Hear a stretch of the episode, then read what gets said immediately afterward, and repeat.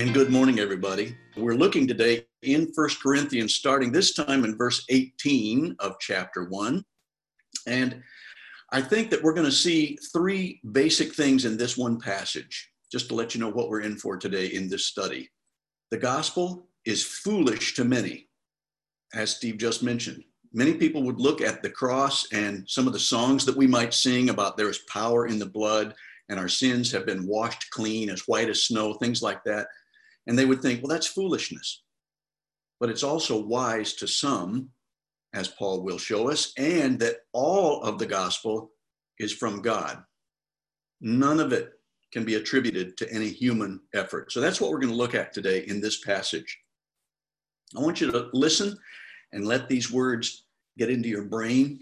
I'm going to read just this passage, verses 18 through 31 from 1 Corinthians 1. I know very well how foolish it sounds to those who are lost when they hear that Jesus died to save them. But we who are saved recognize this message as the very power of God. For God says, I will destroy all human plans of salvation, no matter how wise seem to be, and ignore the best ideas of men, even the most brilliant of them. So, what about these wise men, these scholars, these brilliant debaters of the world's great affairs? God has made them all look foolish and has shown their wisdom to be useless, useless nonsense. For God, in his wisdom, saw to it that the world would never find God through human brilliance. And then he stepped in and saved all those who believed his message, which the world calls foolish and silly. It seems foolish to the Jews because they want a sign from heaven as proof that what is preached is true. And it's foolish to the Gentiles because they believe only what agrees with their philosophy and seems wise to them. So when we preach about Christ dying to save them, the Jews are offended and the Gentiles say it's all nonsense. But God has opened the eyes of those called to salvation, both Jews and Gentiles, to see that Christ is the mighty power of God to save them. Christ himself is the center of God's wise plan for their salvation. This so called foolish plan of God is far wiser than the wisest plan of the wisest man. And God, in his weakness, Christ dying on the cross, is far stronger than any man. Now, notice among yourselves, dear brothers, because Paul is writing to these believers in Corinth, that few of you who follow Christ have big names or power or wealth.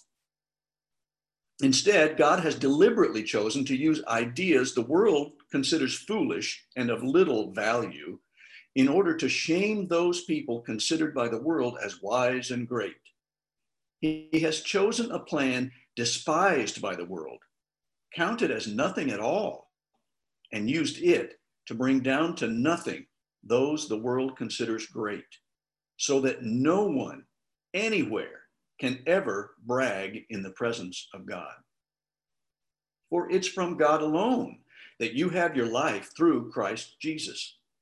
He showed us God's plan of salvation. He was the one who made us acceptable to, to God.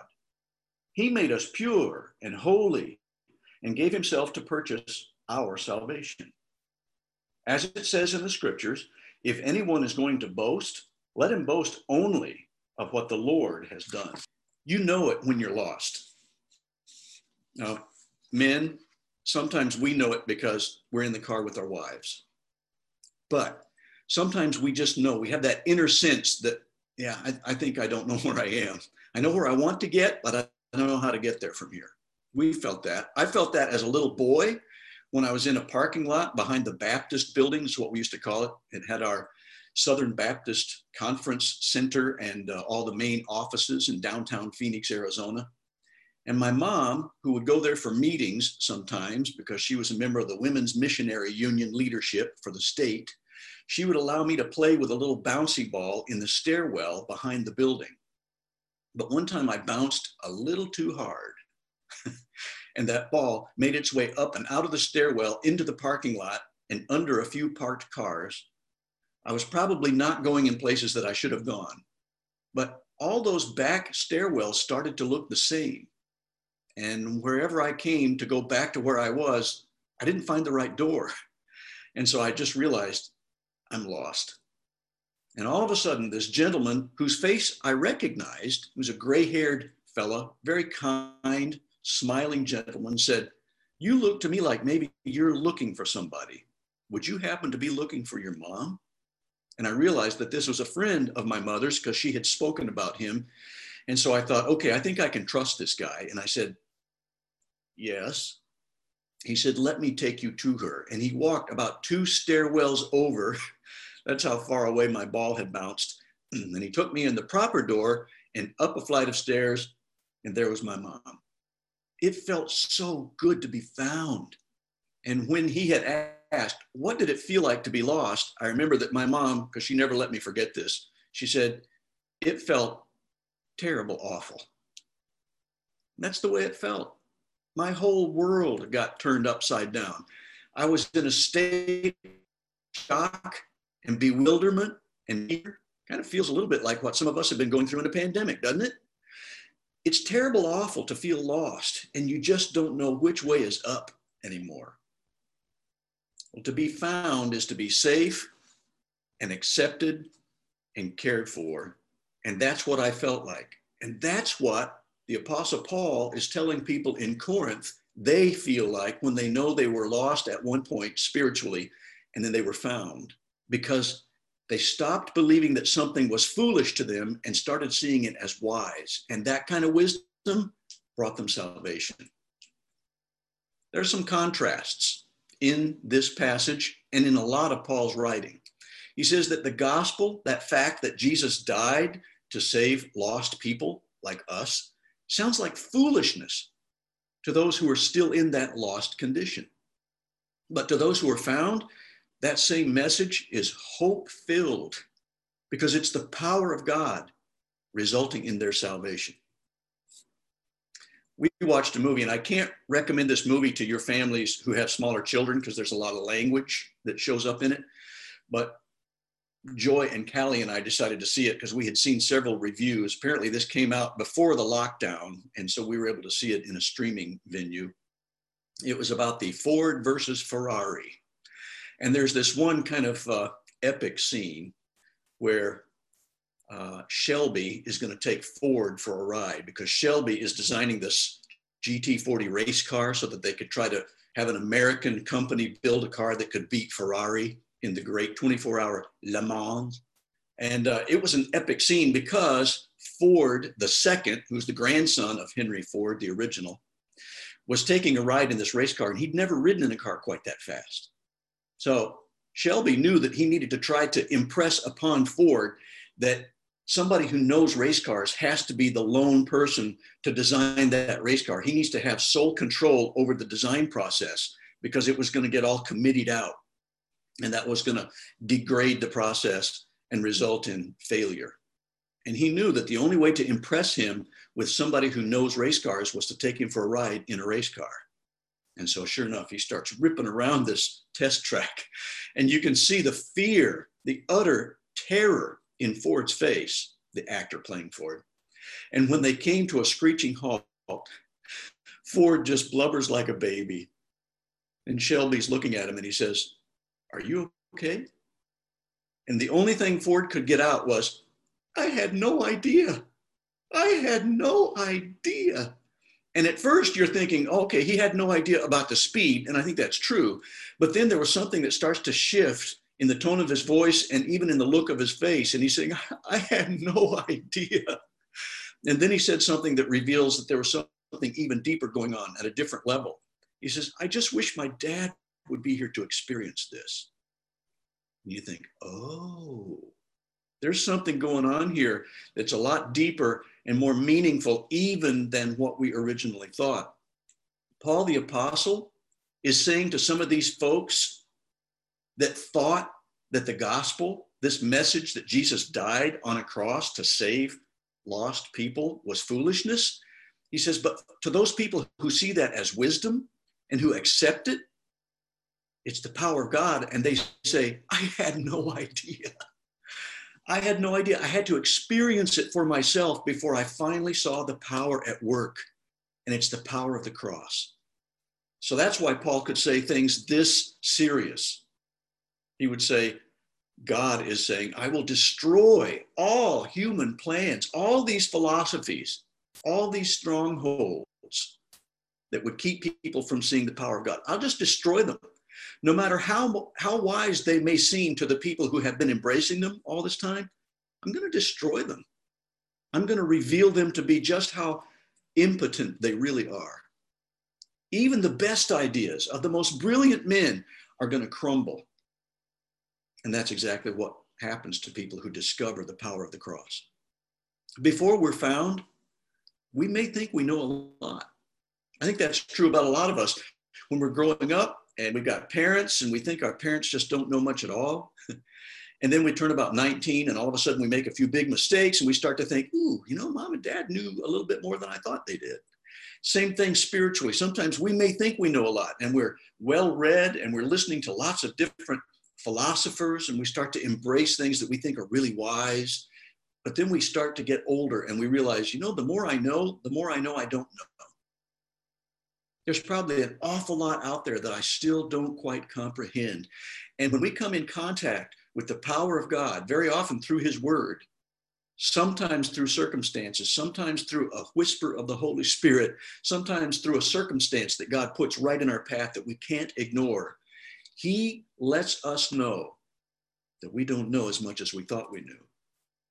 C.S. Lewis, brilliant guy. Most of you know about him. You've probably heard lots of quotes about him because pastors love to quote C.S. Lewis.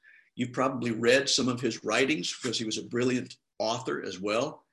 One of his generation's brightest scholars.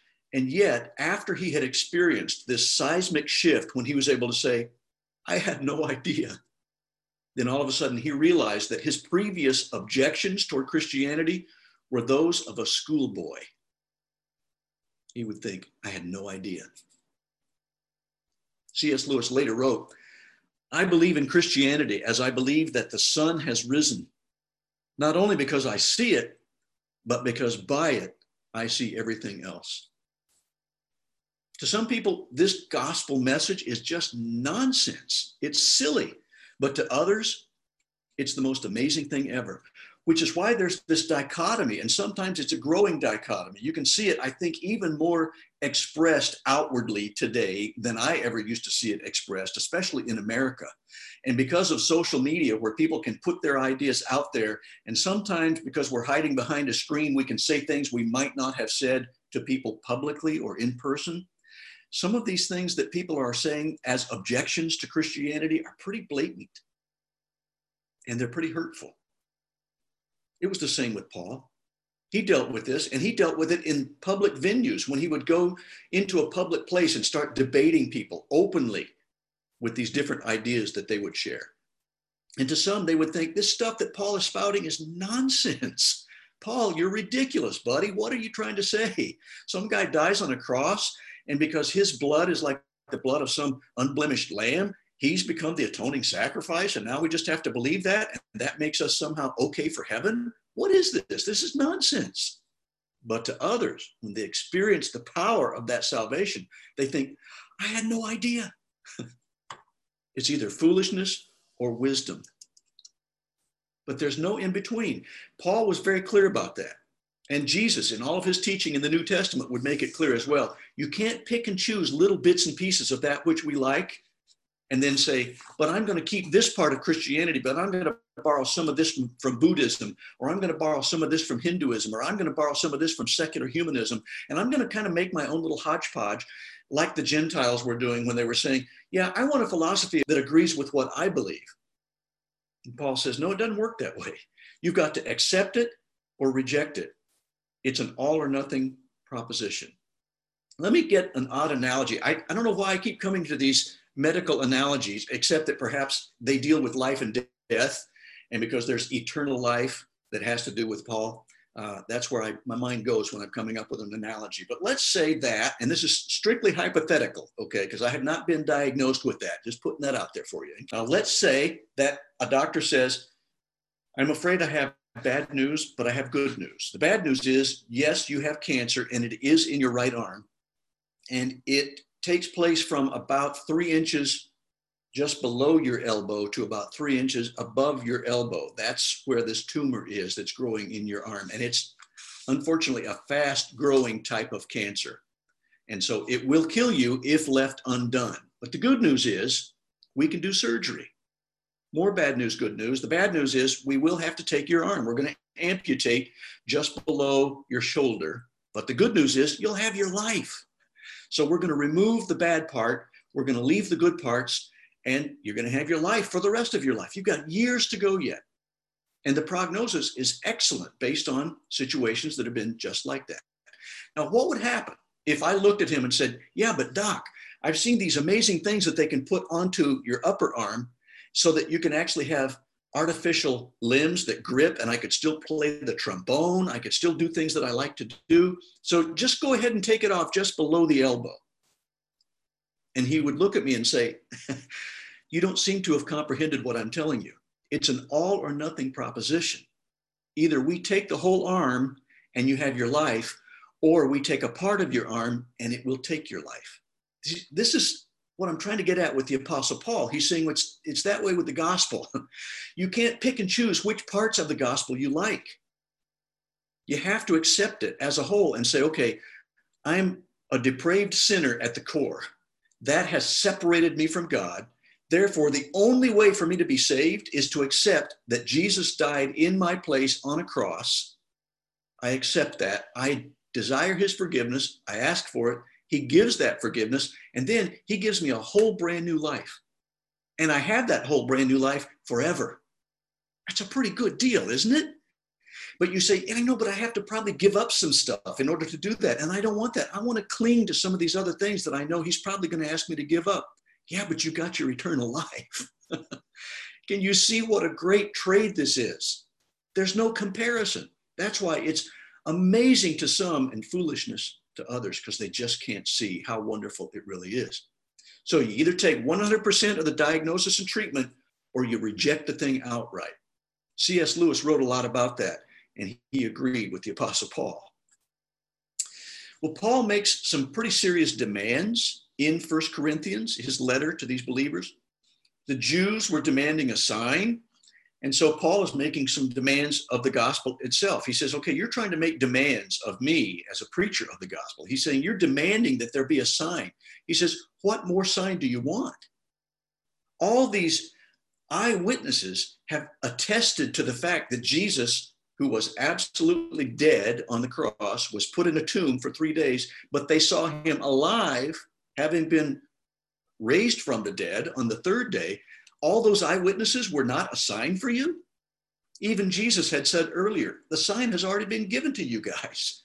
You're demanding a sign, but there was the sign of Jonah. Well, he was pointing back to a story that the Jews would have known about about a man who was in the belly of the great fish for three days and then he was alive again, which was a foreshadowing pointing to what would happen in Jesus Christ. He knew that they would connect with that story. So he used a story that they knew about. He said, You've already gotten a sign. You're a perverse and wicked generation. If you keep asking for a sign when I am the sign and I'm standing right in front of you, hello. And then the Gentiles were making demands. They wanted a philosophy that matched the thing that they had cobbled together because they wanted to be able to cling to certain things that they like and so they wanted to just mash some things up together and call that their religious system or their belief system. Both groups thought that Paul's gospel, which was based on the death, burial, and resurrection of Christ, was foolishness. They both thought that was thought that that was foolish. And so Paul says, well, the gospel makes demands on its hearers. You keep making demands of the gospel, but I'm here to tell you the gospel makes demands on you. You either accept it or you reject it.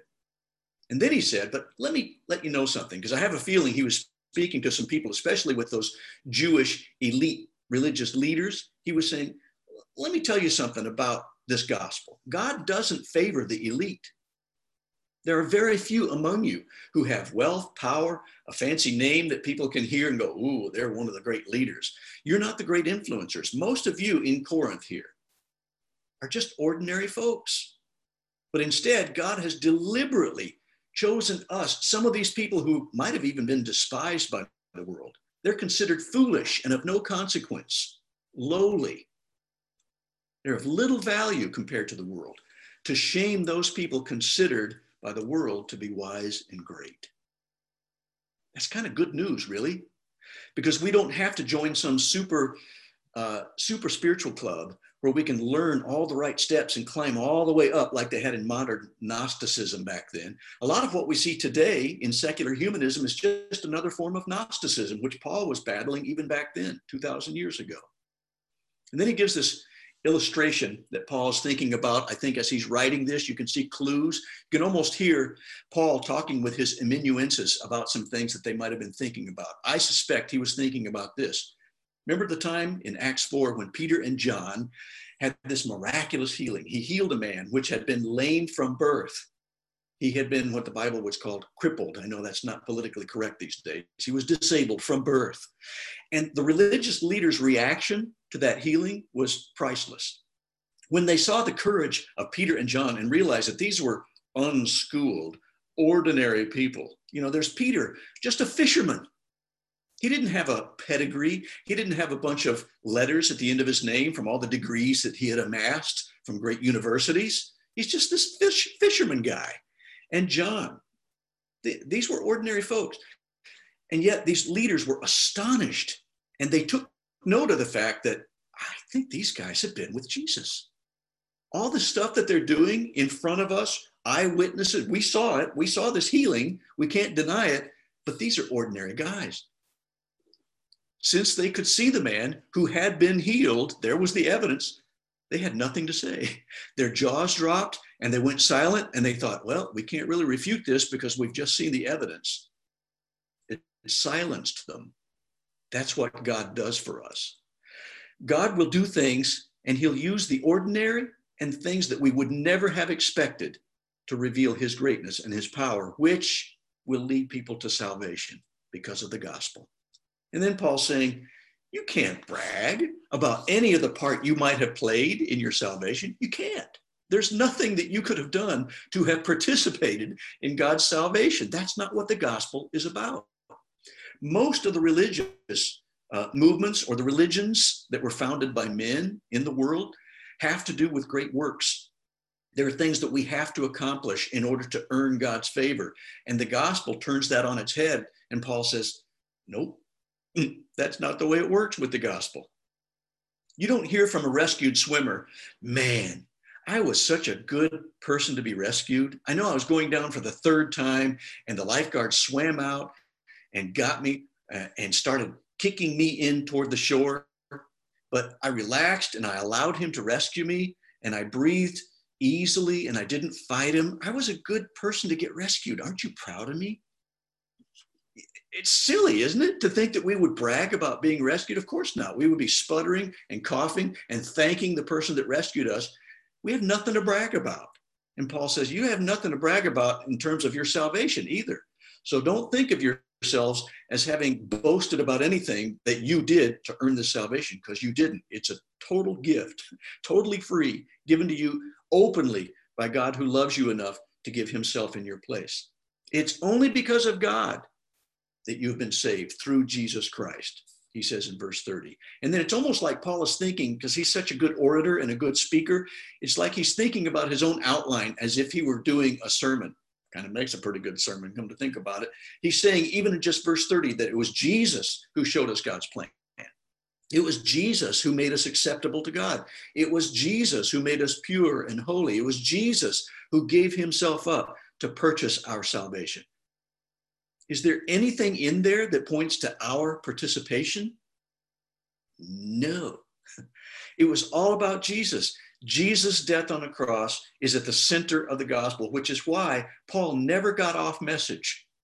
He constantly pointed to the cross. That's the starting point It's the ending point to the gospel. If we start anywhere else in the Bible trying to figure out what God's plan was, we're going to miss it. You need to start at the cross. And then everything else starts to take shape. Everything else starts to make sense. Then Paul quotes from an Old Testament passage If anyone is going to boast, let him boast only about what the Lord has done.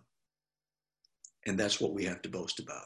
If somebody says, Wow, you seem really different, you're not going to say, Yeah, I kind of pulled myself up by my spiritual bootstraps. I'm pretty proud of my self discovery. Can't do that. I'd have to say, I'm a dirty, rotten, low down, good for nothing sinner who got saved by the grace of a God who loved me enough to die in my place. All the boasting goes to him. I'm boasting in the Lord. So, Jesus' death on the cross, Paul is trying to get across to these folks in Corinth, was vicarious. That's a term that we might be familiar with. You hear a lot of parenting that they're living through their children. If uh, a mom has raised their child to dance, I know we have some really wonderful dancing kids in our church.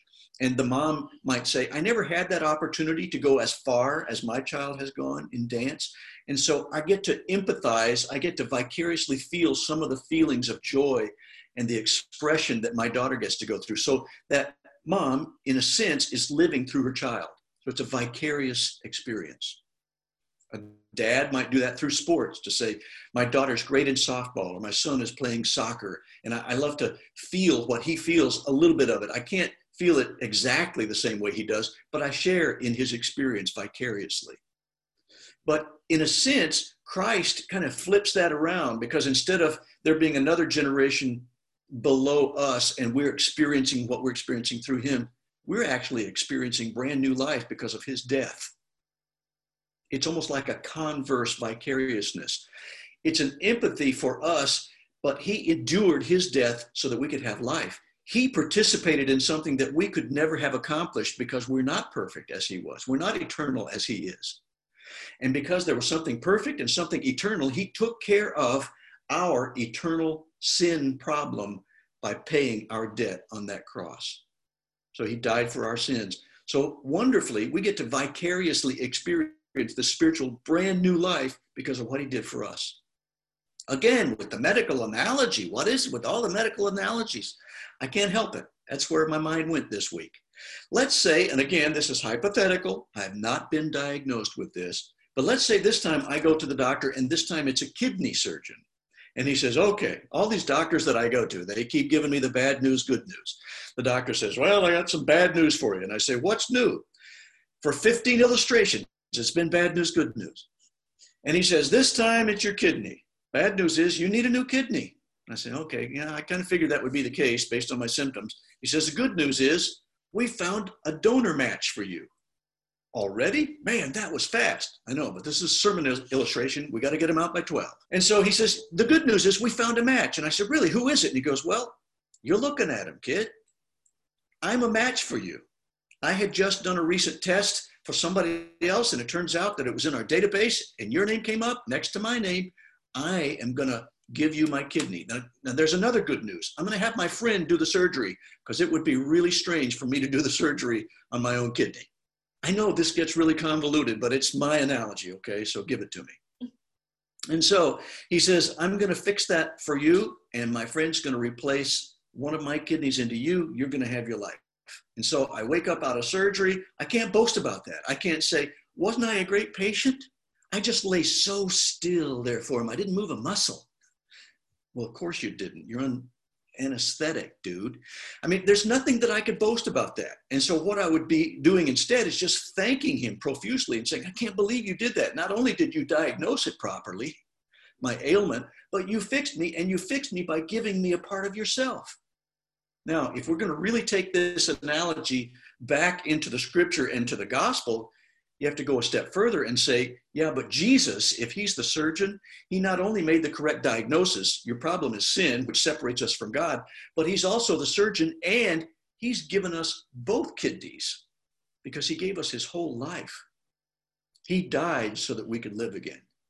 That's the extreme. And that's why Paul uses so many extreme contrasts in his letter, in his letters, like the one to the Corinthians, because he realizes, yeah, this is extreme. That's why it's either foolishness to some or wisdom to the others.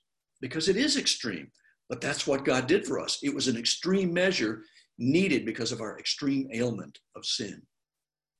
So I think that there are two basic reasons why many people see the gospel as foolishness. They kind of grow out of Paul's definition of both the Jews and the Gentiles, some who wanted a sign, some who wanted a philosophy that fit their own. I think the same is true today, but they're just using slightly different definitions of their terms. Number one reason why so many people think the gospel is foolishness is because they equate the gospel with what they think the gospel is, and that's a moral standard. And it becomes sort of a, what they might have thought of uh, about these televangelists that are turn or burn kind of people. They got the holy spit coming out of their mouth, and they're saying, "You're a dirty, rotten sinner, and you either turn and and and uh, accept Jesus Christ, or you're going to hell in a handbasket." And you know, it's that kind of moral code that you've got to somehow make yourself better. And they think, yeah, but you're missing the point of the gospel here. We can't do anything, as Paul has just made clear, we can't do anything to bring ourselves up into that moral perfection. It's only because God gifts us, He gives us His own moral perfection by planting His Holy Spirit in our heart and transforming us to be more like Him. So we can't equate the gospel with some sort of moral conformity. Otherwise, you start drifting into these legalistic turn or burn styles of churches, and they miss the point too. There are a lot of preachers out there that are preaching in a way that I think they kind of miss the point because it turns it into some sort of a works oriented salvation. We have to avoid that. It's strictly by grace. And then another reason why I think people think the gospel is foolishness today is they equate the gospel with some sort of self discovery. And that, in a sense, is like the Gentiles was back in uh, the time when Paul wrote this letter. That self discovery is really just sort of a new age version of secularism. Because if we can somehow discover who we truly are and just give into that voice within, that we'll be able to do better with our life, then we can discover what our true purpose is. Well, that's what the Gentiles wanted. And Paul said, no, that's not going to work. You either reject the gospel or you accept it, but you can't grab parts of it and incorporate that into your self discovery process either. So, both of these reasons why people think it's foolishness need to be abandoned. And the only way you can abandon it is to know what the real thing is. When you start embracing the true gospel, and you see the gospel for what it really is death, burial, and resurrection of Jesus Christ. That was Paul's message. He kept zeroing in on the main part of his message death, burial, resurrection. Death, burial, resurrection. Say it with me now death, burial, resurrection. That's the gospel. That's why Paul continued to hammer home at those three things death, burial, and resurrection, because that's the only way we can come to grips with what our real need is. And then we can abandon ourselves into the loving embrace of a God who did everything necessary for us to be saved by him. And then we can think, I had no idea because then we will have embraced the power of the gospel death, burial, and resurrection. The three results of a gospel in somebody's heart, when you know that somebody has been transformed, these are the three results that you'll see evidence in that person. They'll have a new heart. Their heart of stone will be softened, and they'll embrace the Word of God and start to want to grow to know Him more. They want to hang out with other people who are studying God's Word because they want, there's a hunger to know Jesus more personally. There's a new heart.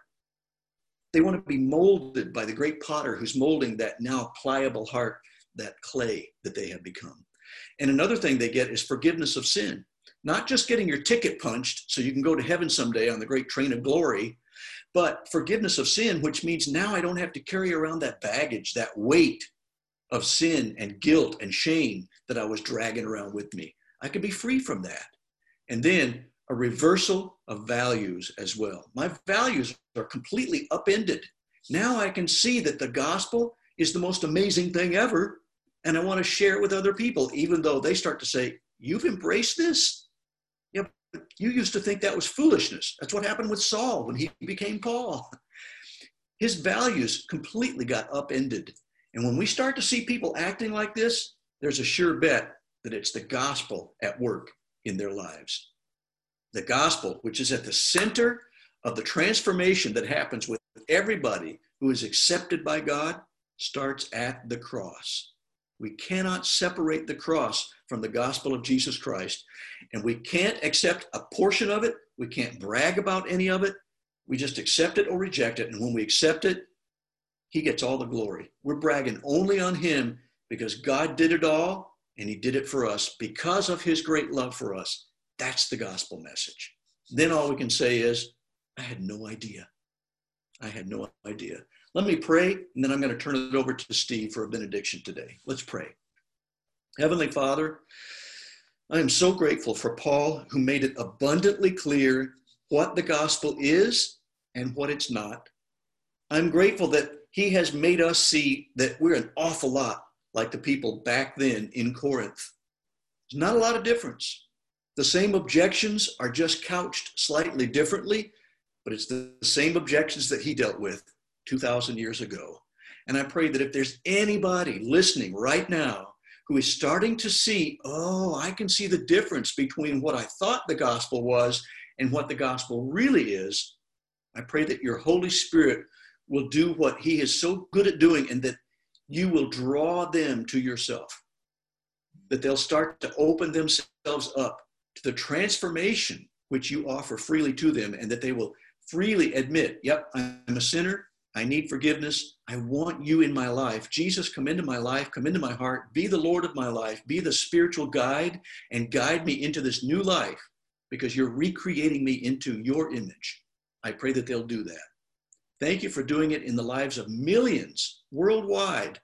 May millions more come to the same saving faith through the gospel. And I pray it in Jesus' name.